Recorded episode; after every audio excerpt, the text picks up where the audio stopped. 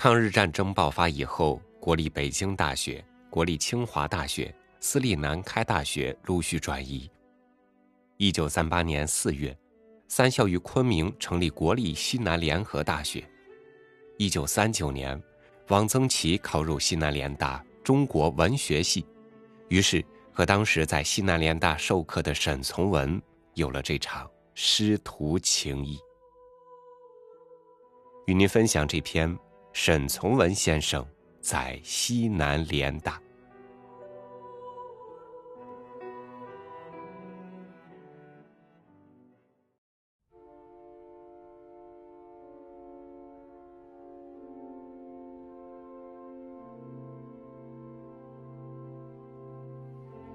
沈先生在联大开过三门课：个体文习作、创作实习和中国小说史。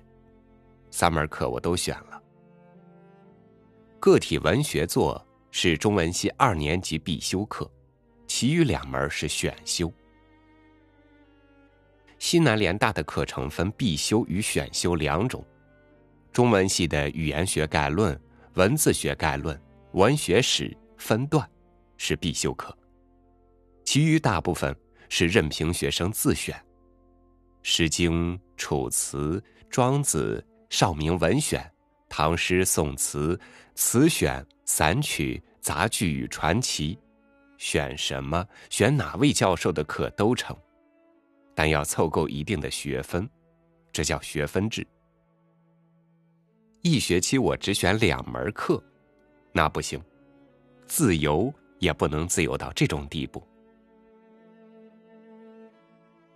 创作能不能教，这是一个世界性的争论问题。很多人认为创作不能教。我们当时的系主任罗长培先生就说过：“大学是不培养作家的，作家是社会培养的。”这话有道理。沈先生自己就没有上过什么大学，他教的学生。后来成为作家的也极少，但是也不是绝对不能教。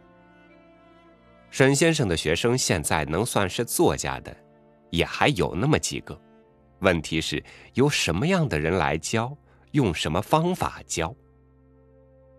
现在的大学里很少开创作课的，原因是找不到合适的人来教。偶尔有大学开这门课的，收效甚微，原因是。教的不甚得法，教创作靠讲不成。如果在课堂上讲鲁迅先生所讥笑的小说做法之类，讲如何做人物肖像，如何描写环境，如何结构，结构有几种，攒珠式的、局办式的，那是要误人子弟的。教创作。主要是让学生自己写。沈先生把他的课叫做习作、实习，很能说明问题。如果要讲，那讲要在写之后，就学生的作业讲他的得失。教授先讲一套，让学生照猫画虎，那是行不通的。沈先生是不赞成命题作文的。学生想写什么就写什么，但有时在课堂上也出两个题目。沈先生出的题目都非常具体。我记得他曾给我的上一班同学出过一个题目：“我们的小庭院有什么？”有几个同学就这个题目写了相当不错的散文，都发表了。他给比我低一班的同学曾出过一个题目：记一间屋子里的空气。我的那一班出过些什么题目，我倒不记得了。沈先生为什么出这样的题目？他认为先得学会车零件，然后才能学组装。我觉得先做一些这样的片段的习作是有好处的。还可以锻炼基本功。现在有些青年文学爱好者，往往一上来就写大作品，篇幅很长，而功力不够，原因就在零件车的少了。沈先生的讲课可以说是毫无系统。前已说过，他大都是看了学生的作业，就这些作业讲一些问题。他是经过一番思考的，但并不去翻阅很多参考书。沈先生读很多书，但从不引经据典，他总是凭自己的直觉说话，从来不说亚里士多德怎么说，福楼拜怎么说，托尔斯泰怎么说，高尔基怎么说。他的湘西口音很重，声音又低，有些学生听了一堂课，往往觉得不知道听了一些什么。沈先生的讲课是非常谦抑、非常自制的，他不用手势，没有任何舞台道白式的腔调，没有一点哗众取宠的江湖气。他讲的很诚恳，甚至很天真。但是你要是真正听懂了他的话，听懂了他的话里并未发挥庆尽的余意，你是会受益匪浅，而且终身受益的。听沈先生的课，要像孔子的学生听孔子讲话一样，举一隅而三隅反。沈先生讲课时所说的话，我几乎全都忘了。我这人从来不记笔记。我们有一个同学，把闻一多先生讲唐诗课的笔记记得极详细，现已整理出版，书名就叫《闻一多论唐诗》，很有学术价值。就是不知道他把文先生讲唐诗时的神气记下来了没？我如果把沈先生讲课时的精辟见解记下来，也可以成为一本《沈从文论创作》。可惜我不是这样的有心人。沈先生关于我的习作讲过的话，我只记得一点儿了，是关于人物对话的。我写了一篇小说，内容早已忘记干净，有许多对话。我竭力把对话写得美一点，有诗意，有哲理。沈先生说：“你这不是对话。”是两个聪明脑壳打架。从此我知道，对话就是人物所说的普普通通的话，要尽量写的朴素，不要哲理，不要诗意，这样才真实。沈先生经常说的一句话是：“要贴到人物来写。”很多同学不懂他的这句话是什么意思。我以为这是小说学的精髓。据我的理解，沈先生这句极其简略的话包含这样几层意思：小说里人物是主要的、主导的，其余部分都是派生的、次要的。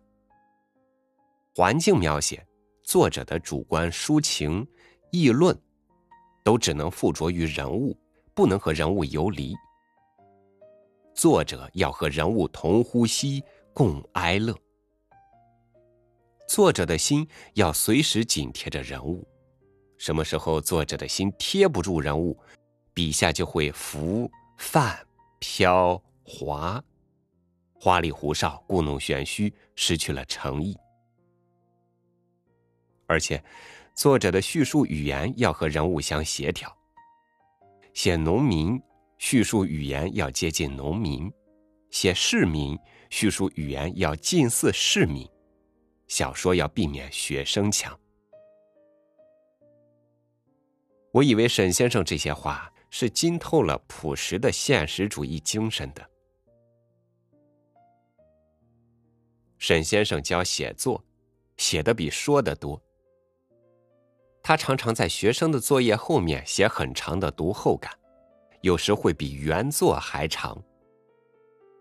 这些读后感，有时平息本文得失，也有时从这篇习作说开去，谈及有关创作的问题，见解精到，文笔讲究。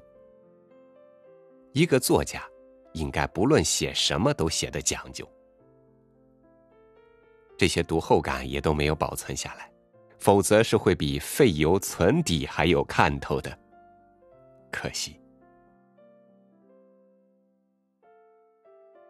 沈先生教创作还有一种方法我以为是行之有效的。学生写了一个作品他除了写很长的读后感之外还会介绍你看一些与你这个作品写法相近似的中外名家的作品看记得我写过一篇不成熟的小说，《灯下》，记一个店铺里上灯以后各色人的活动，无主要人物，主要情节，散散漫漫。沈先生就介绍我看了几篇这样的作品，包括他自己写的《腐烂》。学生看看别人是怎样写的，自己是怎样写的，对比借鉴，是会有长进的。这些书都是沈先生找来带给学生的，因此他每次上课走进教室里时，总要夹着一大摞书。沈先生就是这样教创作的，我不知道还有没有别的更好的方法教创作。我希望现在的大学里教创作的老师能用沈先生的方法试一试。学生习作写的较好的，沈先生就做主寄到相熟的报刊上发表，这对学生是很大的鼓励。多年以来，沈先生就干着给别人的作品找地方发表这种事，经他的手介绍出去的稿子，可以说是不计其数了。我在一九四六年前写的作品，几乎全都是沈先生寄出去的，他这辈子。为别人寄稿子用去的邮费，也是一个相当可观的数目了。为了防止超重太多，节省邮费，他大都把原稿的纸边裁去，只剩下纸心。这当然不大好看，但是抗战时期百物昂贵，不能不打这点小算盘。沈先生教书，但愿学生省点事儿。不怕自己麻烦。他讲中国小说史，有些资料不易找到，他就自己抄，用夺金标毛笔，筷子头大的小行书抄在云南竹纸上。这种竹纸高一尺，长四尺，并不裁断，抄得了卷成一卷上课时分发给学生，他上创作课夹了一摞书。上小说史时，就夹了好些试卷。沈先生做事都是这样，一切自己动手，细心耐烦。他自己说，他这种方式是手工业方式。他写了那么多作品，后来又写了很多大部头关于文物的著作，都是用这种手工业方式搞出来的。沈先生对学生的影响，课外比课堂上要大得多。他后来为了躲避日本飞机空袭，全家移住到成贡桃园新村，每星期上课进城住两天。文林街二十号联大教职员宿舍有他一间屋子。他一进城，宿舍里几乎从早到晚都有客人，客人多半是同事和学生。客人来，大都是来借书、求字，看沈先生收到的宝贝，谈天。沈先生有很多书，但他不是藏书家，他的书除了自己看，也是借给人看的。联大文学院的同学，多数手里都有一两本沈先生的书，扉页上用淡墨签上上官弼的名字。谁借的什么书，什么时候借的，沈先生是从来不记得的。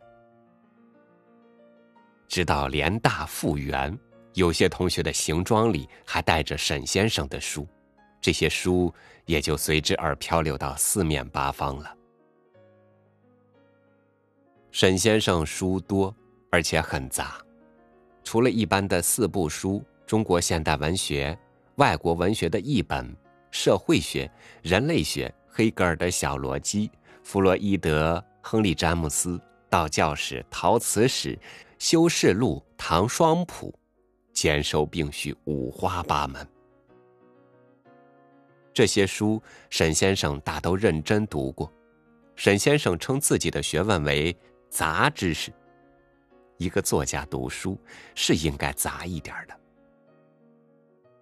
沈先生读过的书，往往在书后写两行题记，有的是记一个日期，那天天气如何，也有时发一点感慨。有一本书的后面写道：“某月某日，见一大胖女人从桥上过，心中十分难过。”这两句话我一直记得，可是一直不知道是什么意思。大胖女人为什么使沈先生十分难过呢？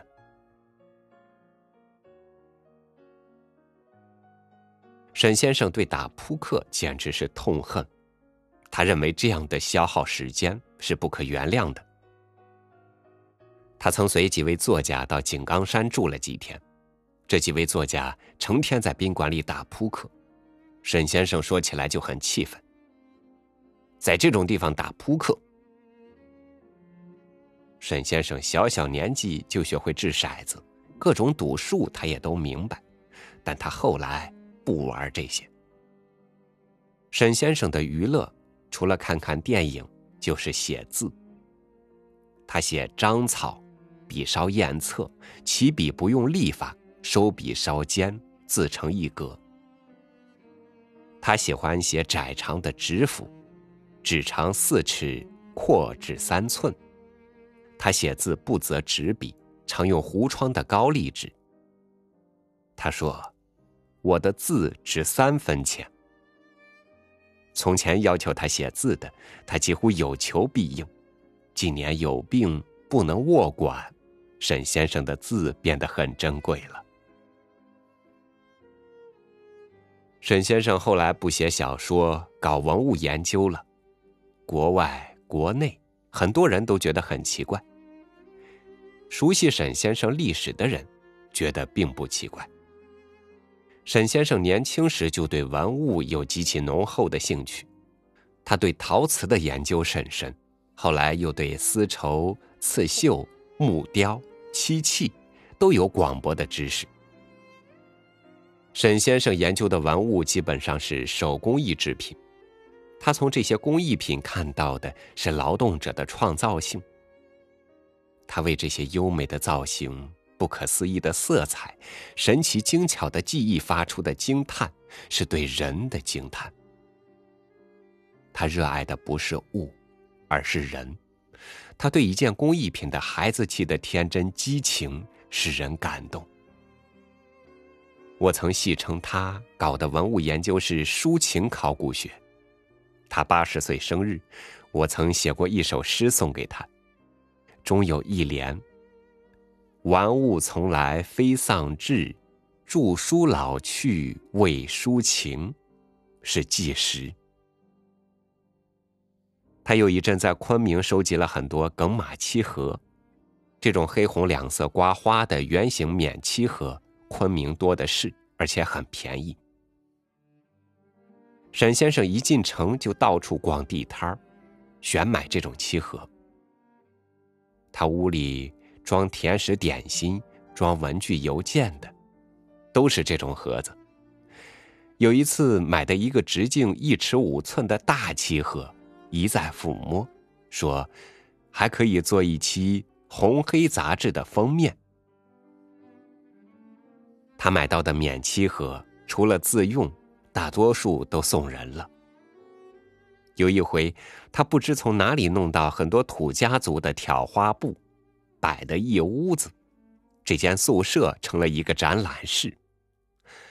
来看的人很多，沈先生于是很快乐。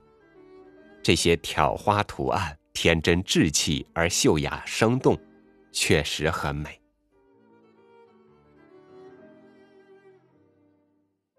沈先生不长于讲课，而善于谈天。谈天的范围很广，时局物价，谈的较多的是风景和人物。他几次谈到玉龙雪山的杜鹃花有多大，某处高山绝顶上有一户人家，就是这样一户。他谈某一位老先生养了二十只猫，谈一位研究东方哲学的先生跑警报时带了一只小皮箱，皮箱里没有金银财宝，装的是一个聪明女人写给他的信。谈徐志摩上课时带了一个很大的烟台苹果，一边吃一边讲，还说中国东西并不比外国的差，烟台苹果就很好。谈梁思成在一座塔上测绘内部结构，差一点从塔上掉下去。谭林徽因发着高烧，还躺在客厅里和客人谈文艺。他谈的最多的大概是金岳霖。金先生终生未娶，长期独身。他养了一只大斗鸡，这鸡能把脖子伸到桌上来，和金先生一起吃饭。他到处搜罗大石榴。大梨，买到大的就拿去和同事的孩子的比，比输了就把大梨、大石榴送给小朋友，他再去买。沈先生谈及的这些人的共同特点，一是都对工作、对学问热爱到了痴迷的程度；二是为人天真，倒像一个孩子。对生活充满兴趣，不管在什么环境下，永远不消沉沮丧，无机心，少俗虑。这些人的气质，也正是沈先生的气质。闻多素心人，乐于数晨曦。沈先生谈及熟朋友时，总是很有感情的。文林街文林堂旁边有一条小巷，大概叫做金鸡巷。巷里的小院中有一座小楼，楼上住着联大的同学：王树藏、陈运珍、施在轩、刘北四。当中有个小客厅，这小客厅常有熟同学来喝茶聊天，成了一个小小的沙龙。沈先生常来坐坐。有时还把他的朋友也拉来和大家谈谈。老舍先生从重庆过昆明时，沈先生曾拉他来谈过小说和戏剧。金岳霖先生也来过，谈的题目是小说和哲学。金先生是搞哲学的，主要是搞逻辑的，但是读很多小说，从普鲁斯特到《江湖奇侠传》。小说和哲学这题目是沈先生给他出的，不料金先生讲了半天，结论却是小说和哲学没有关系。他说，《红楼梦》里的哲学也不是哲学。他谈到性农时，忽然停下来，说：“对不起，我这里有个小动作。”说着，把右手从后脖领伸进去，捉出了一只跳蚤。甚为得意。有人问金先生为什么搞逻辑，金先生说：“我觉得他很好玩。”沈先生在生活上极不讲究，他进城没有正经吃过饭，大都是在文林街二十号对面一家小米线铺吃一碗米线有时加一个西红柿，打一个鸡蛋。有一次，我和他上街闲逛，到玉溪街，他在一个米线摊上要了一盘凉鸡，还到附近茶馆里借了一个盖碗，打了一碗酒。他用盖碗盖子喝了一点其余的都叫我一个人喝了。沈先生在西南联大，是一九三八年到一九四六年。一晃，四十多年了。